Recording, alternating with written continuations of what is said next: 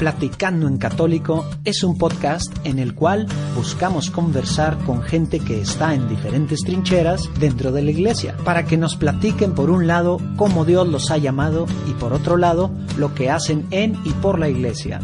De esta forma esperamos conocer más a la iglesia de hoy en día, enriqueciéndonos de testimonios y dándonos ánimos para entender nuestra vocación y lugar en la iglesia, así como respetar, pero sobre todo amar más a nuestra madre iglesia. Ojo, estamos en este viaje juntos. Nosotros tenemos el micrófono, pero no estamos enseñándole a nadie, sino que nosotros simplemente hacemos las preguntas, ya que queremos conocer más sobre la iglesia.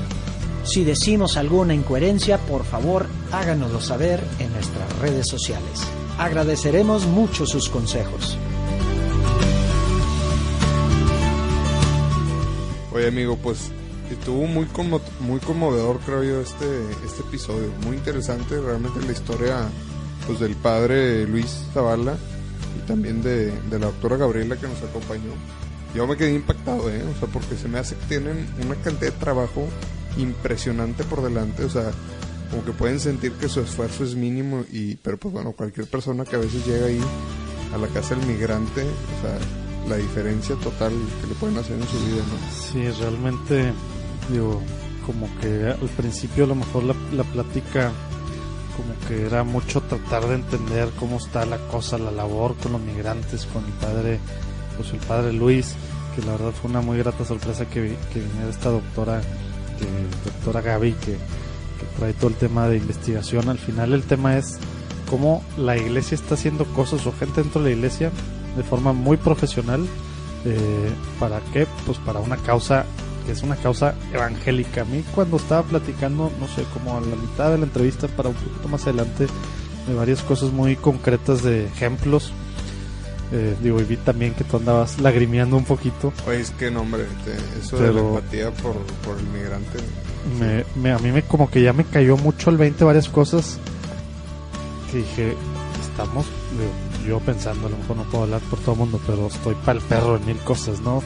Leyendo el Evangelio y viendo y tal, pero pues en la comodidad de la casa y de ir los domingos a misa, pues sí, pues voy, voy entre semana y el Santísimo, etcétera. Pero la, las horas de misericordia, la forma en la que platicaban, nos platicaban, yo creo que van a, digo, es, un, es una es una plática muy diferente esta a cualquier otra que hayamos tenido y yo creo que vamos a tener un buen rato y yo creo que van a disfrutar, vamos a aprender mucho y pues hay muchísimo trabajo, a lo mejor van a tocar temas, fibras sensibles, este y pues al final la cosa es acción, teoría, no teoría, Sí, muy padre. Y, esperemos, bueno, hay algunos de ustedes que lo escuchen y, se inspiren a ver cómo pueden ayudar a esta causa o otras causas similares. Eh, a mí me dejó bien movido. Se acabó la entrevista y así como que bien prendidos de ver cómo podemos hacer para, para echarles la mano. Muy padre. sí, se pone muy muy a gusto, eh, pues no sé, sobre todo al final también ya, ya más, más, en, más en la onda. Pero bueno, disfruten. Ánimo.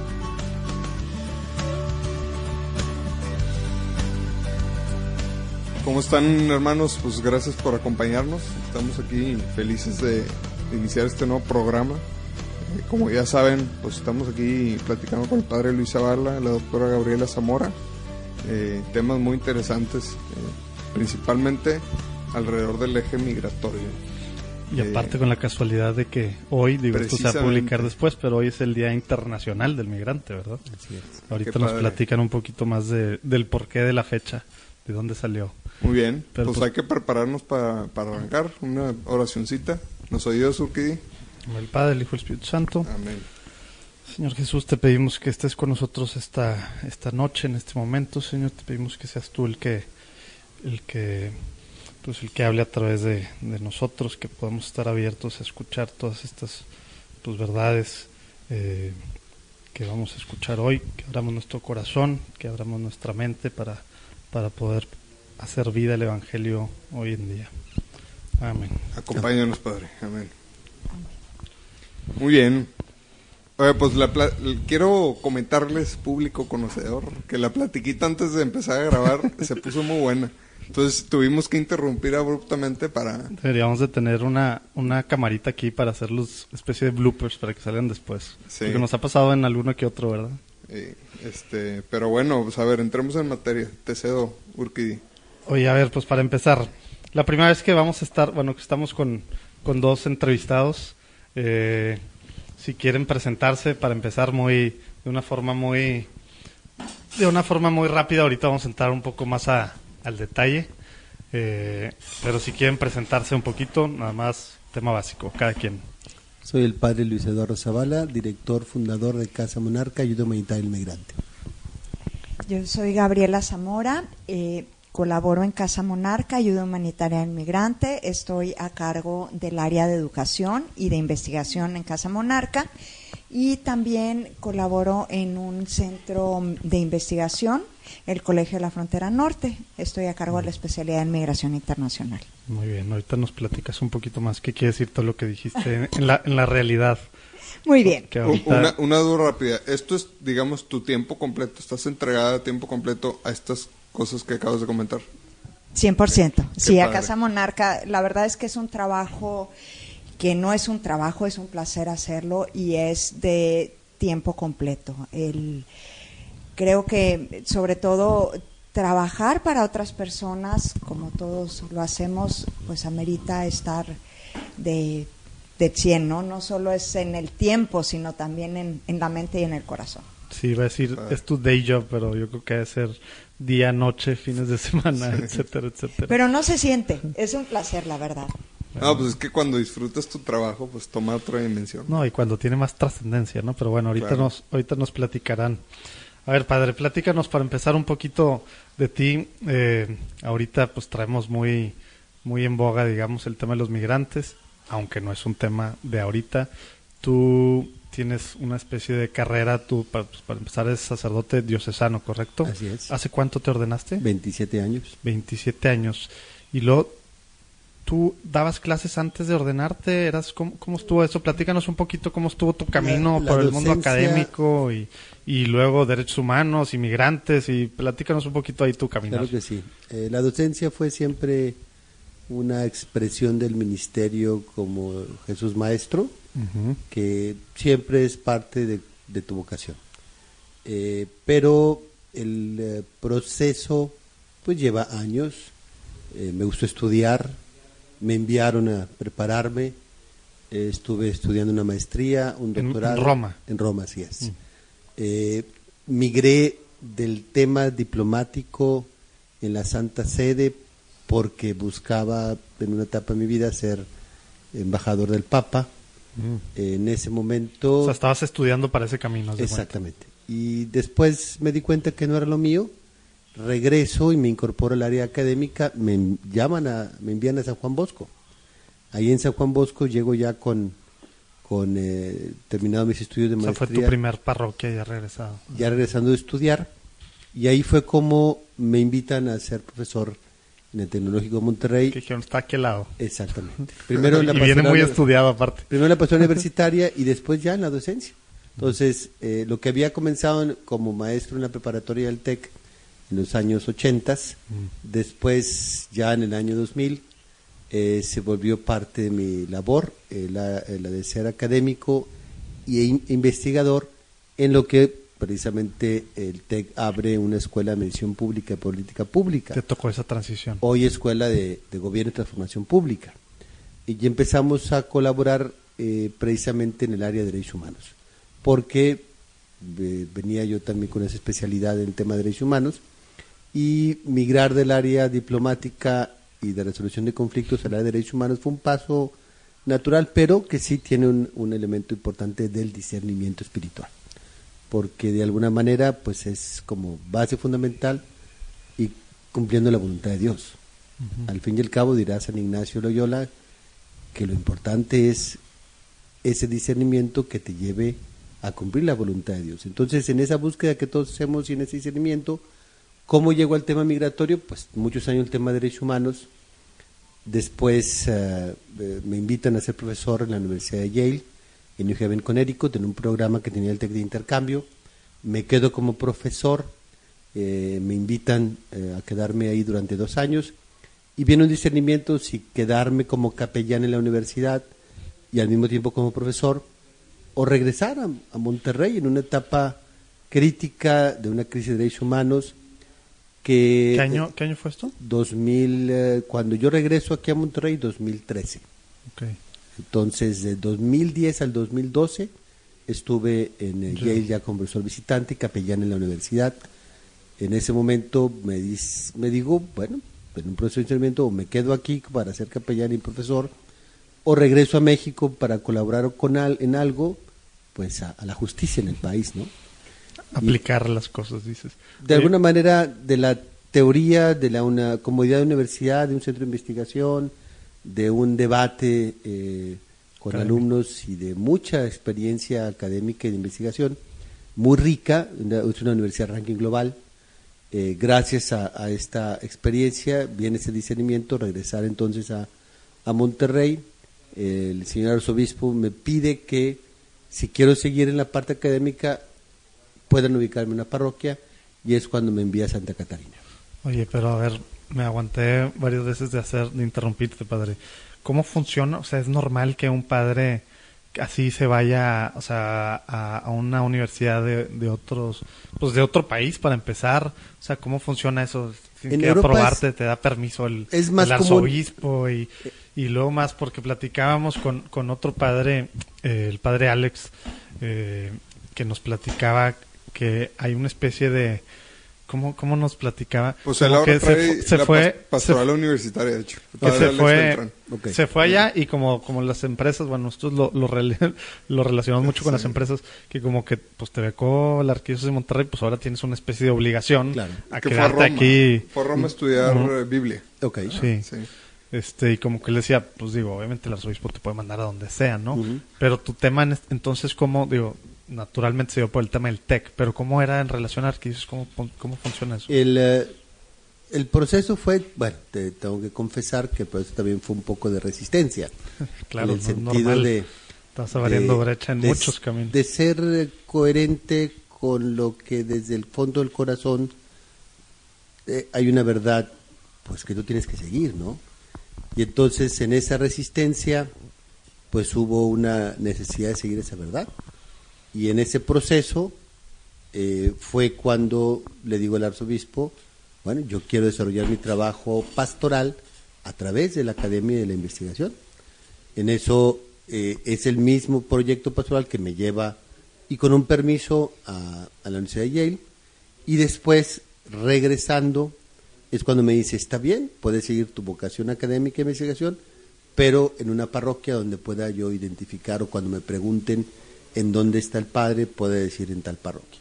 Al llegar a esta comunidad, precisamente fueron dos momentos de discernimiento. El primero, el lugar geográfico. Por Santa Catarina llega el tren, o una parte del tren llamado La Bestia, en donde se bajan migrantes. Y todos los días llegaban a la parroquia a pedir ayuda, apoyo, dinero, comida a las personas migrantes, un lugar donde estar. ¿Cómo se llama la parroquia? Santa Catarina Mártir. Está a la entrada de Monterrey, por donde entra el tren. Eh, y el otro momento, y quizá crucial, fue el eh, informe del relator de Naciones Unidas, perdón, del relator del Sistema Interamericano de Derechos Humanos, que hizo un informe sobre la de la movilidad humana en México. Y se presentó ese informe en Saltillo. Cuando yo voy a la presentación del informe, leo el informe del 2015, donde recoge una serie de experiencias, datos, números, estadísticas de los migrantes en México. Al leer el informe me doy cuenta que verdaderamente había que hacer algo. Pero hubo otra coyuntura también, pues esas que Dios nos sale al encuentro, el año de la misericordia. El Papa proclama el año de la misericordia. ¿Y cuáles son estas obras? Dar de comer al hambriento, dar de beber al sediento, vestir al desnudo, hospedar al peregrino, visitar al encarcelado. Que a veces nos quedamos en el catecismo con, con eso ya nunca las volvemos a, deja tú practicar ni escuchar como católicos. Sí, y es el final del Evangelio de San Mateo, del juicio de las naciones, que tiene que ver cómo vamos a ser juzgados por el amor.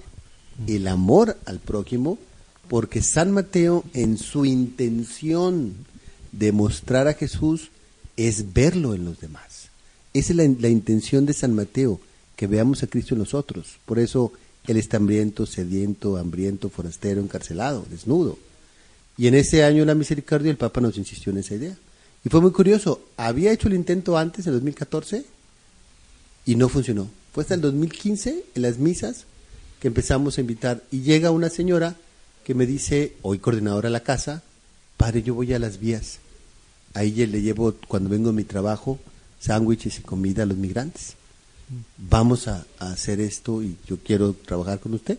Hoy la señora trabaja en la casa como la coordinadora eh, de la operación de todos los días de la casa y con una sensibilidad muy especial en identificar a los migrantes. Y ella platica su experiencia, que se dio cuenta que el Señor le llamaba a esto porque ella vio un migrante que lo bajaban de un tren eh, en forma de cruz, herido, golpeado, y dice que él vio a Jesús en ese migrante que por eso eh, empezó a hacer esta, esta labor. Y fue cuando acude a misa a su mamá y le dice, oye, ahí hay un padre que hace lo mismo que tú haces. Y así fue como empezamos la labor eh, y como iniciamos, primero con un hombre que se llamaba Casa Guadalupana de Santa Catarina, porque era una asociación civil que un padre eh, había hecho o creado y que me dijo, puedes usarla. Entonces empezamos a utilizarla con esa intención como hace un acta constitutiva para poder empezar a generar eh, recursos para los migrantes. Después, en el proceso ya de consolidación de la casa y de ampliación, digamos, de nuestra labor, empezó a crecer el número de personas involucradas y después los días en que empezamos a ofrecer comida, eh, primero un día, después dos, después tres, después ya fue insuficiente en la parroquia, no había espacio y el párroco nos dice, pues ya hay problemas porque queremos este espacio, entonces eh, decidimos rentar una casa a cuatro cuadras de la parroquia, casa que hoy sigue funcionando como casa provisional. Nosotros somos una casa que no tiene casa para lugares migrantes porque nuestro trabajo es itinerante. Nosotros vamos a las vías del tren y a los cruceros en donde están los migrantes. Y así fue como, como comenzamos esta labor. Esa fue el año de la misericordia, el informe relator de, de la Comisión Interamericana sobre México en el contexto de las personas de movilidad, los datos, números y estadísticas y violaciones de derechos humanos de las personas migrantes que ahí están documentados, nos llevó al, al inicio del año de la misericordia a presentarle al señor obispo este proyecto, a lo cual dijo, es el año con, de la misericordia. Con todo junto no había como decir que no. Exacto, y él dijo, es el año de la misericordia, eh, geográficamente es un lugar eh, idóneo, quiero que sea gente de la comunidad, y, eh, y, hoy en día es gente de la comunidad la que sostiene en la mayoría de los más de 50 voluntarios la labor de Casa Monarca. Y ahora estaba viendo que fue en, en octubre, salió que fue una nota que ya van a construir el próximo año. Exactamente, durante esos tres años uh, nuestra labor fue consolidar un equipo de personas que pudieran de alguna manera con su expertise, pero también al mismo tiempo con su conocimiento,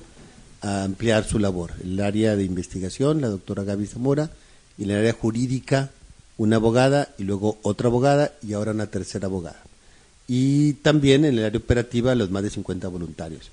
Eso eh, llevó a, al Alto Comisionado de Naciones Unidas para Refugiados, al ver nuestra labor, querer apoyarnos para construir una casa. Y así fue como, a través de dos donativos que hemos recibido, de una persona que también vio nuestra labor en los medios y decidió apoyarnos con una eh, buena cantidad de recursos porque quería de alguna manera que nuestra labor, que no era asistencial, y eso es importante. Ahorita quería preguntar uno Nuestra por, por labor no es asistencial. El Papa lo dijo también en la Jornada Mundial del Migrante hace dos años. Para ayudar a los migrantes hay que conjugar cuatro verbos. Acoger, proteger, promover e integrar. Todo ese proceso es cuando nosotros asumimos esa, esa propuesta del Papa como nuestra misión. Y hoy en día somos una organización que acoge, protege, promueve e integra a las personas migrantes y defiende sus derechos humanos. Esa es la misión de Casa Monarca y Humanidad del Migrante. Oye, y en esa parte, por ejemplo, bueno, esta persona que dices que, que apoyó, bueno, me voy a ir a la pregunta anterior. Decías que fue el, el relator eh, el que está apoyando el proyecto principalmente. El relator fue ejemplo. quien hizo este documento durante un año para mostrar o evidenciar l- el fenómeno migratorio en México, Ajá. el contexto de la movilidad de las Entonces personas. era otra figura, pero dijiste otra figura de los derechos humanos. Al alto comisionado Al de alto Naciones comisionado. Unidas para Ah, los de las refugiados. Naciones Unidas para los Sí, en refugiados. el, en el eh, sistema O sea, base en Nueva York o es o es- en o en Ginebra. México, La- ¿cómo está el...? eh, la Oficina de Alta Comisión de Naciones Unidas para los Refugiados es una oficina que surge eh, con, con un mandato que dan los gobiernos para atender el fenómeno de los refugiados en el mundo. Después de la, del sistema de protección legal de derechos humanos a nivel internacional, se crea otro sistema de protección exclusivamente para refugiados basado en la Convención Internacional para la Protección de las Personas eh, Refugiadas de 1958. Mediante esa convención en donde los países después de la posguerra decidieron pues eh, formar o crear esta organización con la única intención de ayudar a los refugiados desplazados por los conflictos, las guerras y la violencia.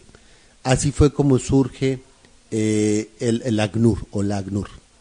Eh, ellos Vamos a estar ahí y poner unos links de tomos en los show notes. establecen una oficina aquí en México porque Mo- México y Monterrey también se han vuelto una ciudad atractiva para el refugio porque ingresan por nuestra frontera sur más de 400 mil personas que en su mayoría huyen de la violencia, de la pobreza, de la inseguridad, con mejores condiciones de vida.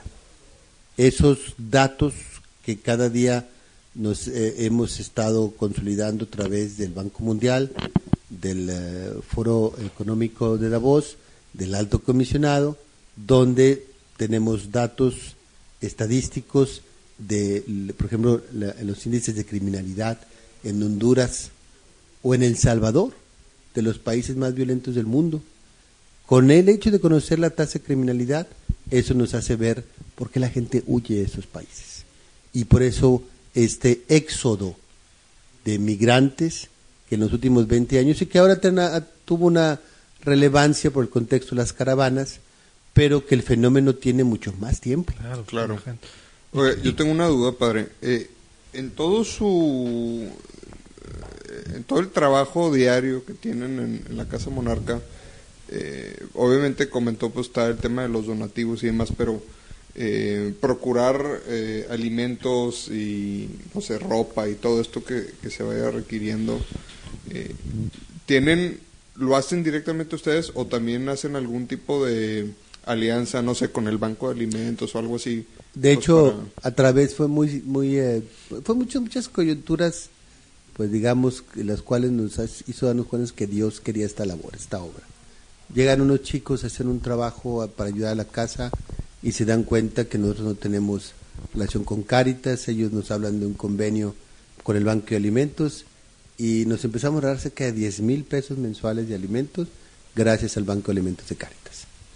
Eso nos eso significó simplemente alguien que nos dijo, oiga, en Caritas pueden ayudar, no tienen que gastar tanto en comida.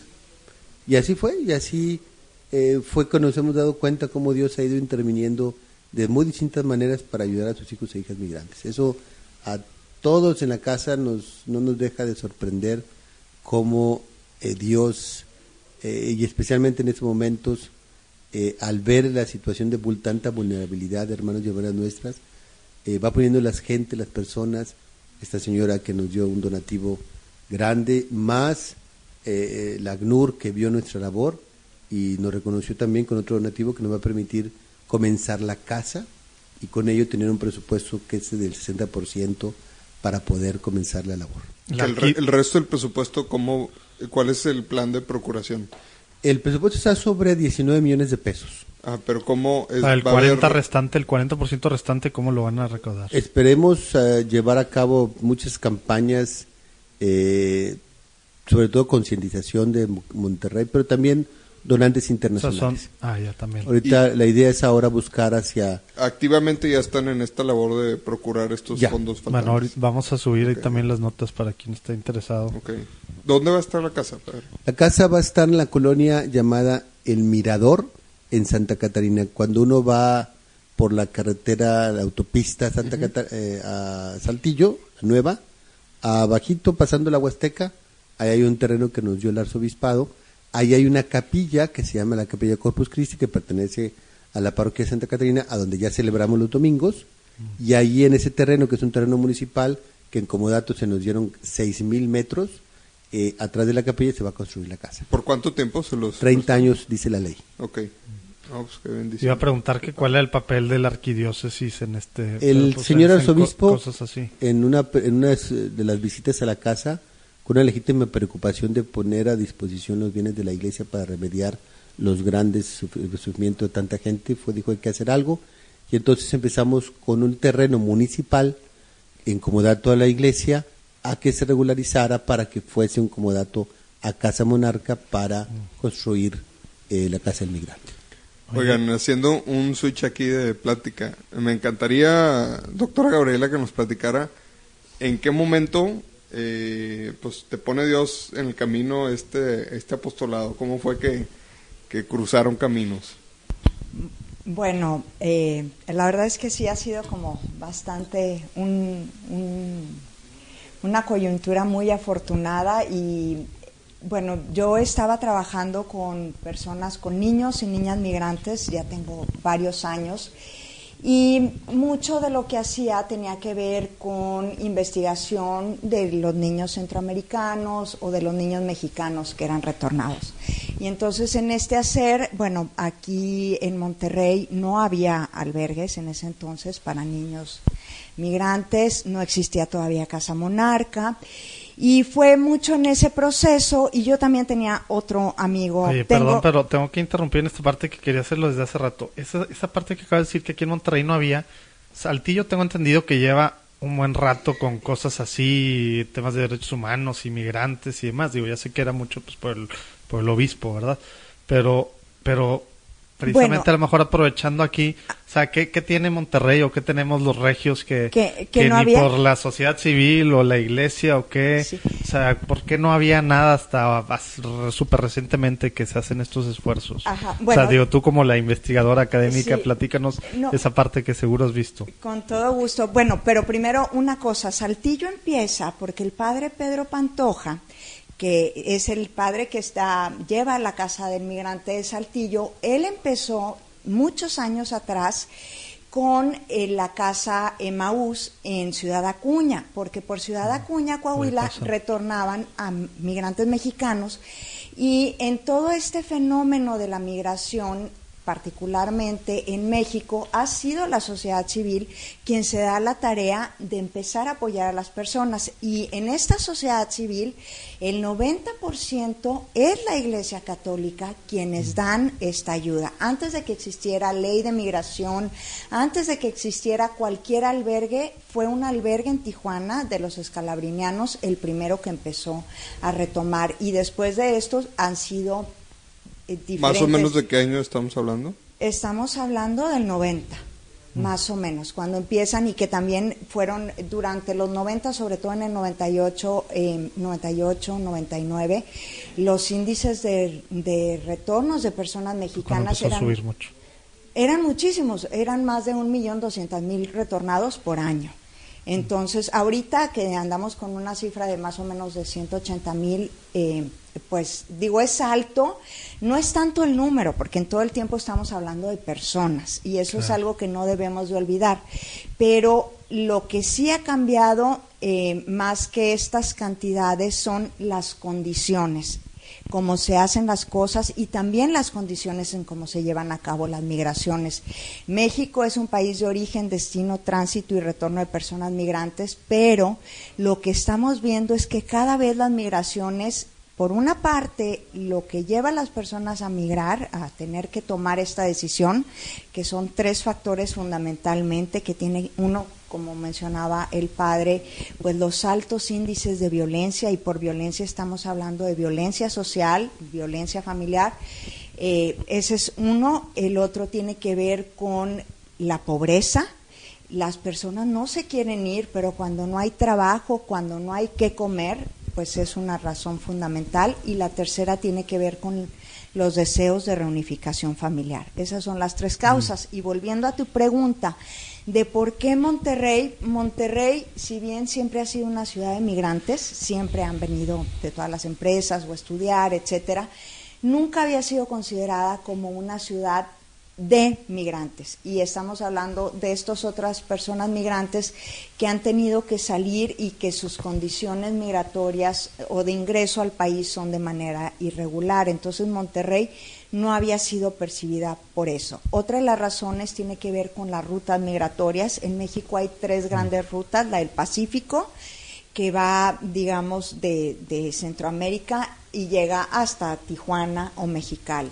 La segunda ruta es la ruta del centro, igual tomemos de referencia la frontera de México en Chiapas con Guatemala, y eh, va por el centro del país, eh, imagínense Ciudad de México, y el fin es Ciudad Juárez.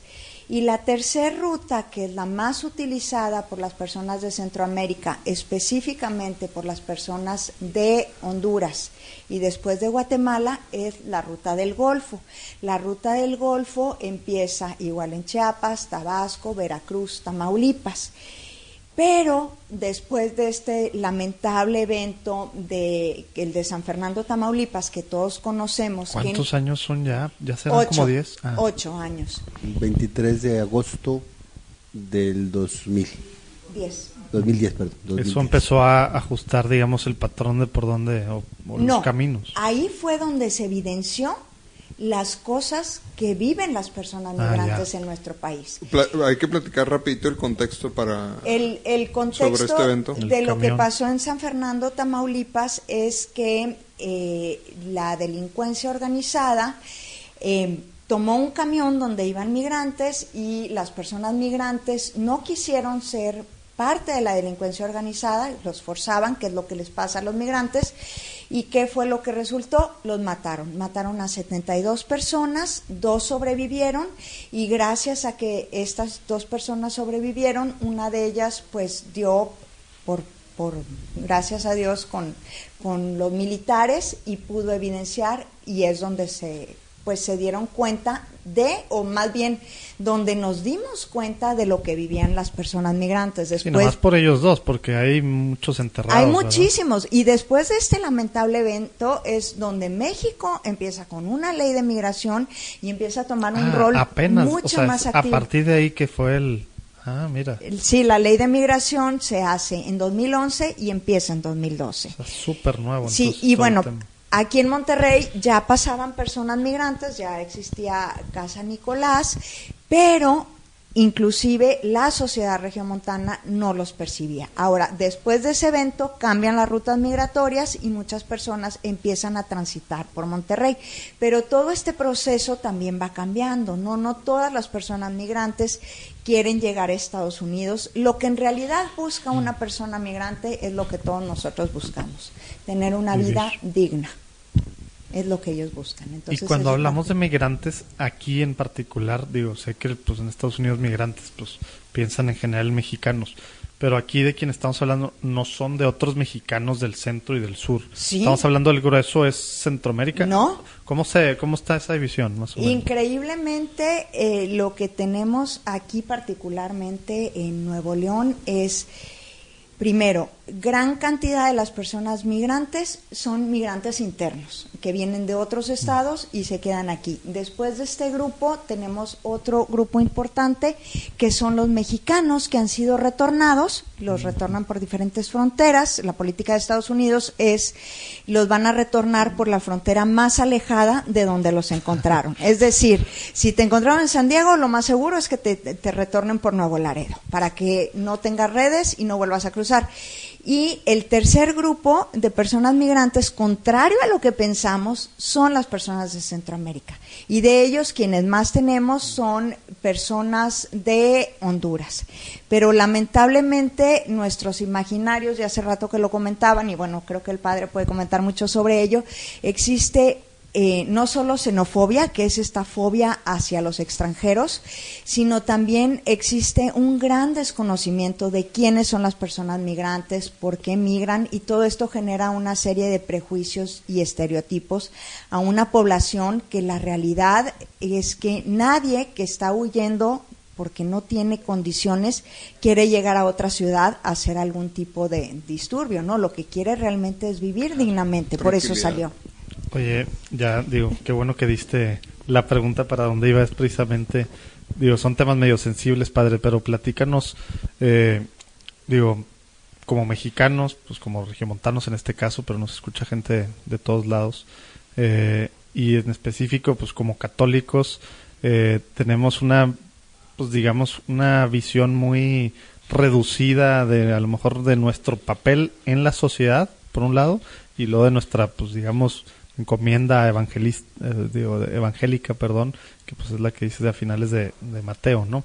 Este, cómo, digo, ya sé que somos un, en, en general, eh, pues, pues, estamos llenos de, incongruencias, etcétera, pero, pero a ver, digamos como, como abogado, eh, aviéntate el caso así muy, muy, muy, muy desglosadito, digamos, de por qué deberíamos de, de a pesar de todos estos miedos, a lo mejor algunos naturales, ¿verdad? Porque pues a lo mejor alguien tiene una experiencia de algo que escuchó y algunos pues serán mil historias inventadas o exageradas o lo que sea, pero como a pesar de estos miedos de que es que se va a llenar de migrantes, es que el basurero, es que las enfermedades, es que la delincuencia, todos los que agarran y salen los periódicos resulta que son de Centroamérica, pues ya ves, pues etcétera, etcétera, etcétera.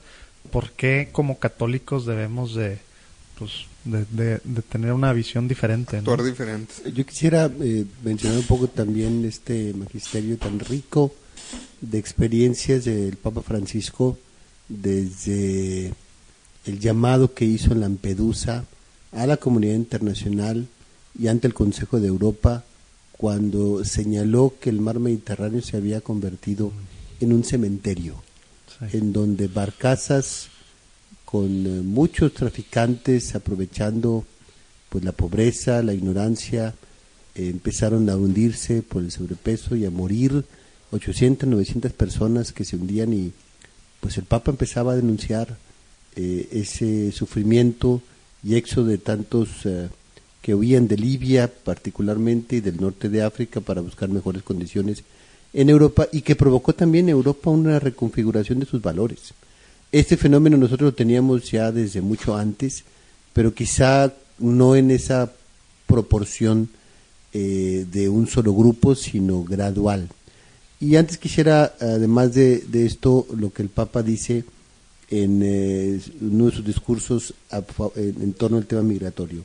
Se necesita una nueva inteligencia de la caridad para poder ayudar a las personas migrantes. A ver, suena muy bien, Y en esa inteligencia de la caridad está precisamente, primero, pues, y por eso el Papa ha apoyado y lo acaba de mencionar, y el domingo pasado estuvimos eh, con él en la Plaza de San Pedro, y su primera referencia después de la meditación bíblica del domingo fue que alababa y reconocía a los más de 160 países que habían decidido y optado por una migración segura, una migración ordenada y una migración regular. Es decir, que esta inteligencia y la caridad llevara una corresponsabilidad internacional de los estados a atender el fenómeno migratorio simplemente viendo el fenómeno de la migración como un fenómeno positivo de contribución al desarrollo.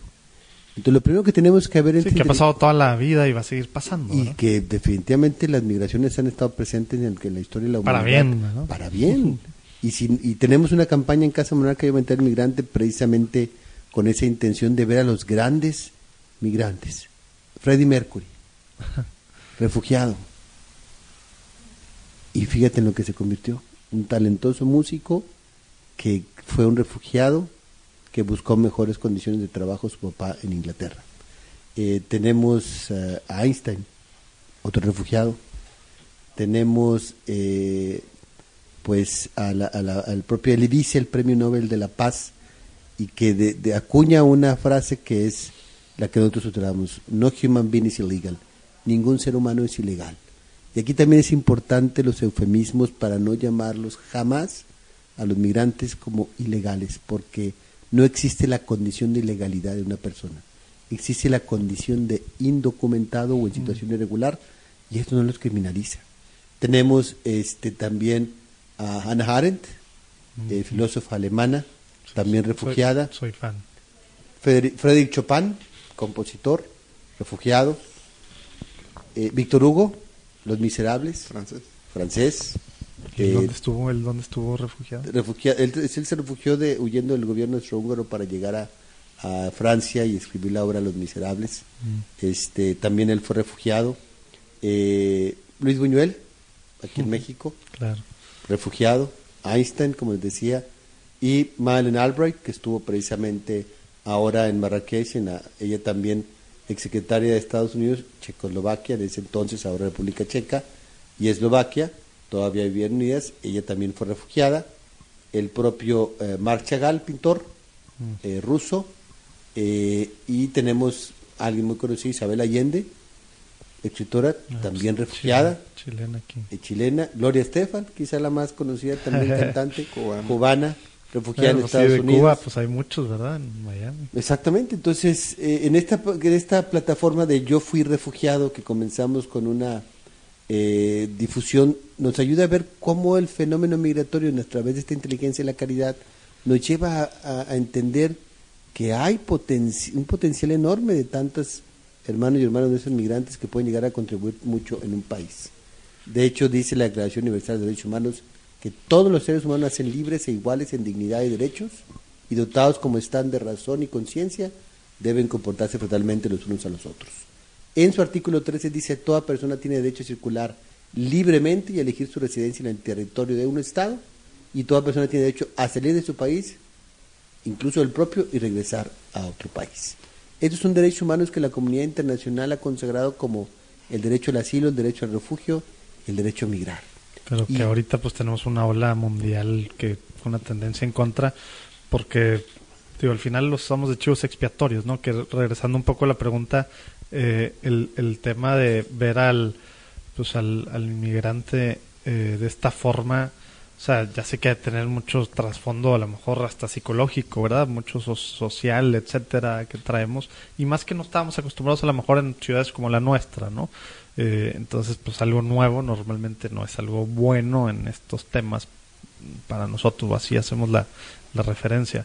Pero, pero precisamente eh, con esta ola mundial, padre, eh, el tema de, de como católicos, o sea, ¿cómo, cómo podemos tratar de pensar diferente para actuar diferente o al revés, actuar diferente para pensar diferente? Ah, ¿Y es- por qué? Sí, porque primero, bueno, detrás hay un proceso de compasión. Eh, ahora estos días el padre James Martin, un jesuita, en relación la- al triste deceso de Jackie Kaal, esta migrante niña de nueve años que murió deshidratada el día 6 de diciembre, Que aparte ocultaron unos días ahí. su- Exactamente, entonces dice, es como ah, para la gente que culpó a los papás por viajar con niños. Ah, es claro, como- eso fue lo que le echaron la culpa, ¿verdad? Es que Es- acaba de cruzar el desierto. Exactamente, y el papá era el responsable de cómo llevar a una niña este, para, para reunirse con su familia. Y decía el padre Martín, bueno, es como echarle la culpa al buen samarita, al, al, al viajero que va cruzando hacia Jericó, que lo hayan asaltado. Es como si sea la culpa de por qué se metió por ese camino. No es cuestión de culpa, es cuestión de compasión, de misericordia, el, el identificar y reconocer que nosotros como católicos tenemos un mandato en el cual para identificar a Jesús en el hambriento, en el sediento, en el encarcelado, en el forastero, en el desnudo, para identificarlo es precisamente a través de nuestra labor, eh, de lo que hagamos por ellos, para ser reconocidos por el amor. Cuando te miras hambriento, sediento, forastero, desnudo, lo que hiciste conmigo, con uno de ellos, conmigo lo hiciste. Pero es que eso no está fácil, padre.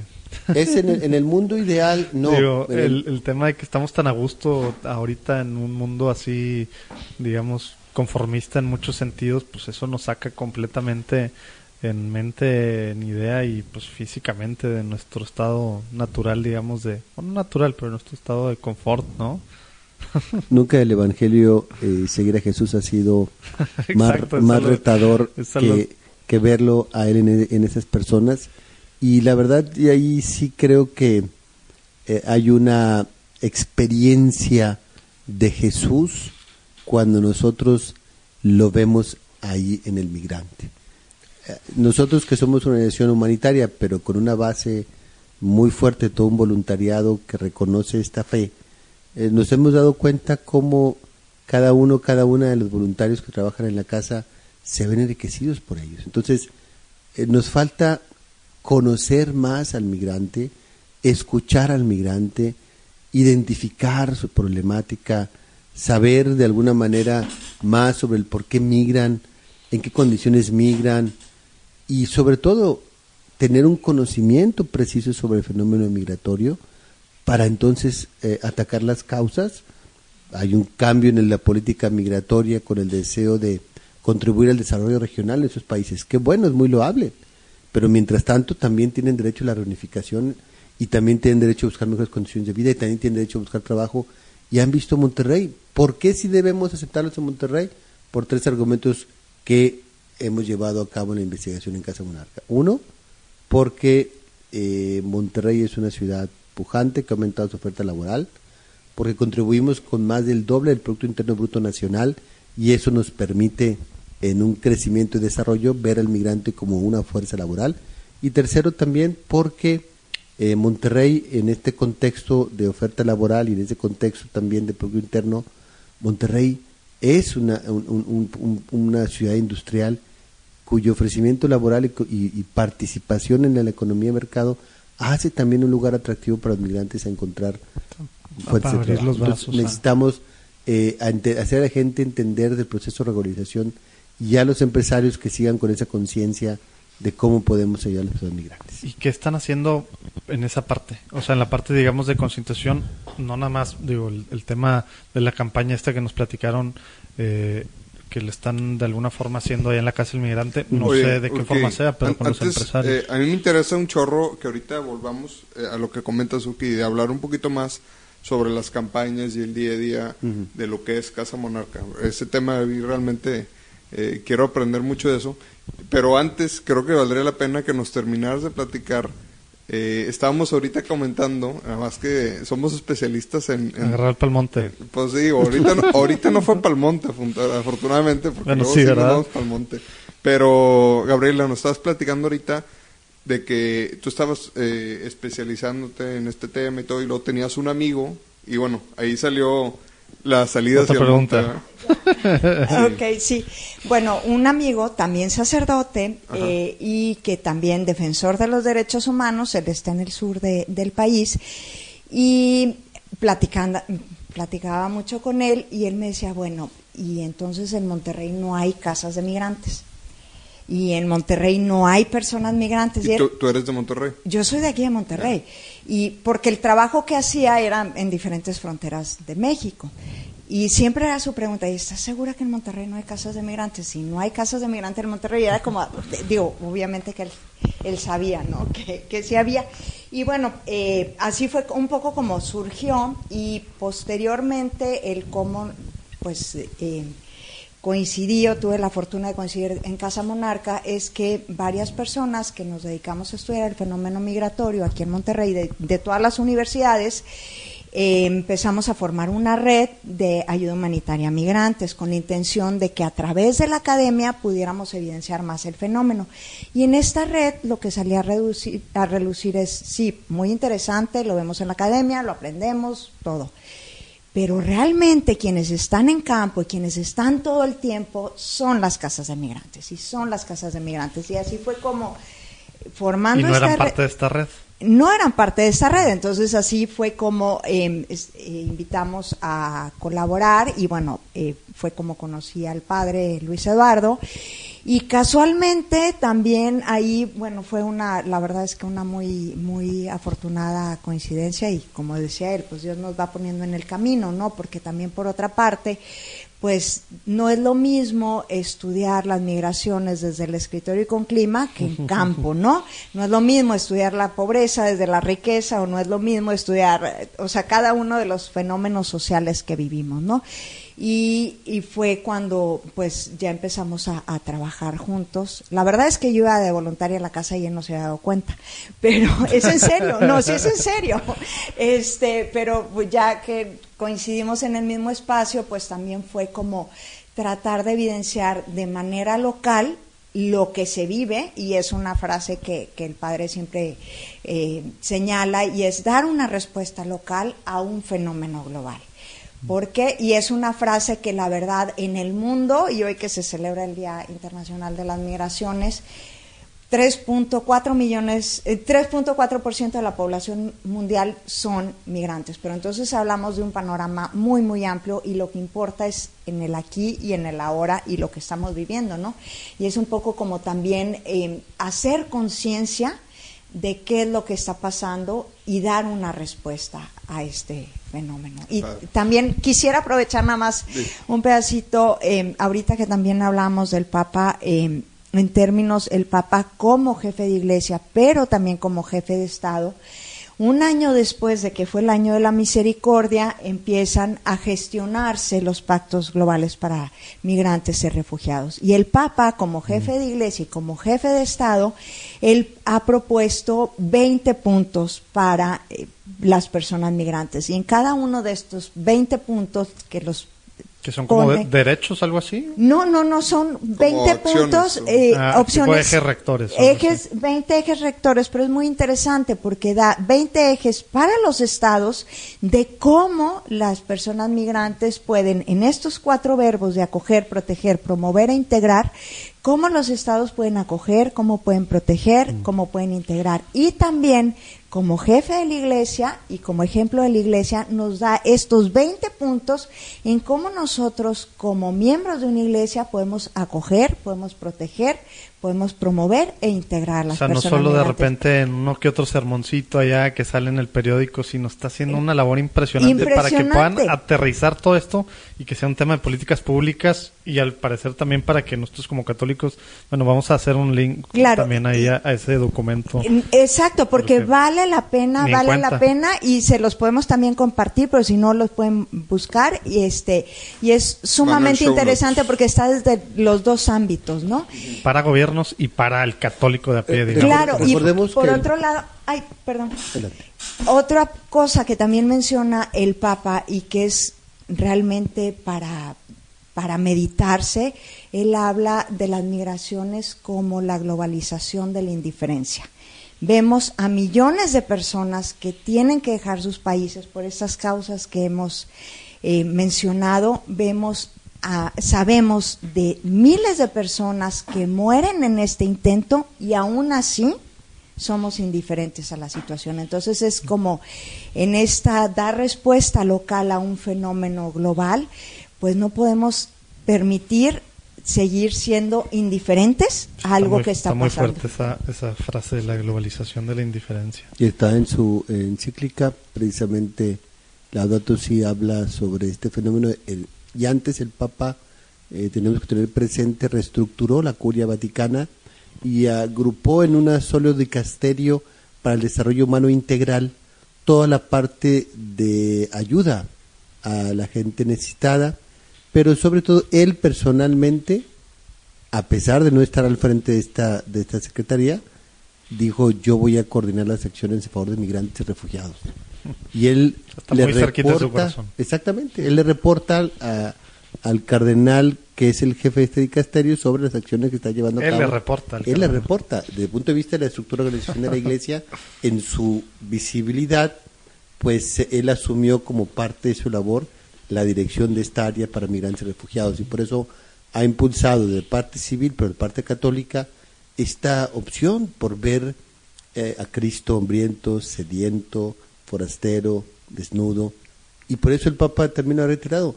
La, la migración es la causa del reino. El fenómeno migratorio es precisamente la expresión y la extensión del reino, por lo cual nosotros como católicos vamos abrazando en nuestro proceso para alcanzar al final de nuestra vida el que seamos juzgados por el amor. Por eso nos va a juzgar Jesús.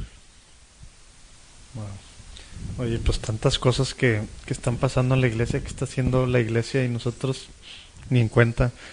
Esto, esto de los 20 ejes, o cómo, cómo le llamaste, sí, ¿verdad? Sí, son 20 ejes que Fue- maneja el Papa. ¿Fue de alguna forma, se tomó en cuenta para esto que acaban de firmar en Marruecos?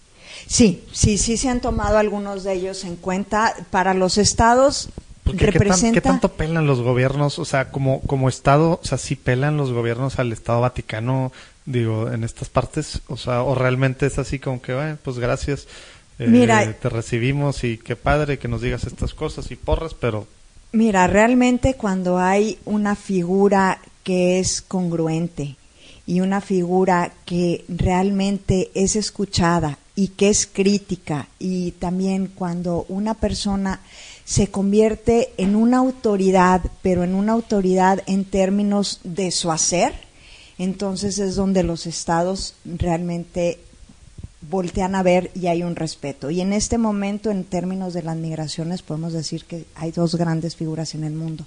Uno es el Papa, insisto, como jefe de Estado, pero también como pues jefe de la Iglesia, y la otra persona es Angela Merkel. Entonces ellos representan no necesariamente vienen o son los jefes del país más poderoso del mundo, como podría ser Estados Unidos, que es el que siempre ponemos. Pero si comparamos a una autoridad con otra autoridad, pues realmente... Y lo del hacer que dices. En el hacer está esta, esta diferencia. Entonces sí, lo que ha propuesto el Papa sí ha sido eje eh, ahora que estuvimos en la firma de los pactos, eh, no solo lo mencionaron del Estado Vaticano. México sí lo suscribió, ¿verdad? de hecho, México fue, de hecho, México fue? el promotor, junto con Suiza, de los pactos eh, para, para los pactos globales. Mm. Este, empezaron a gestionar todo esto. La figura de México fue central. También México tiene una pues una deuda moral muy grande con las personas migrantes de entrada para con nuestros mexicanos, ¿no? Más de para 12 con millones. mexicanos y con la frontera sur cómo maltratamos a los centroamericanos. Exactamente, entonces, o sea, México realmente tiene pues una deuda con las personas migrantes, ¿no? Por todas partes. Entonces, pero su política, bueno, ha sido de gestionar esto, que es una muy buena práctica para, para todo el mundo. Y ahora que estaban en la firma de los pactos, estos cuatro verbos fueron mencionados por varios pues eh, autoridades de diferentes países, ¿no? Entonces sí es un eje para hacer, es un gran reto que se tenemos. toma de base, al menos de referencia, entonces y algunos pues de alguna forma sí lo aplican. Mira, al menos dos de estos verbos, acoger y proteger, han sido como centrales en esta cuestión de la firma de los pactos. Pues orgullo como católicos ahorita tener una cabeza así.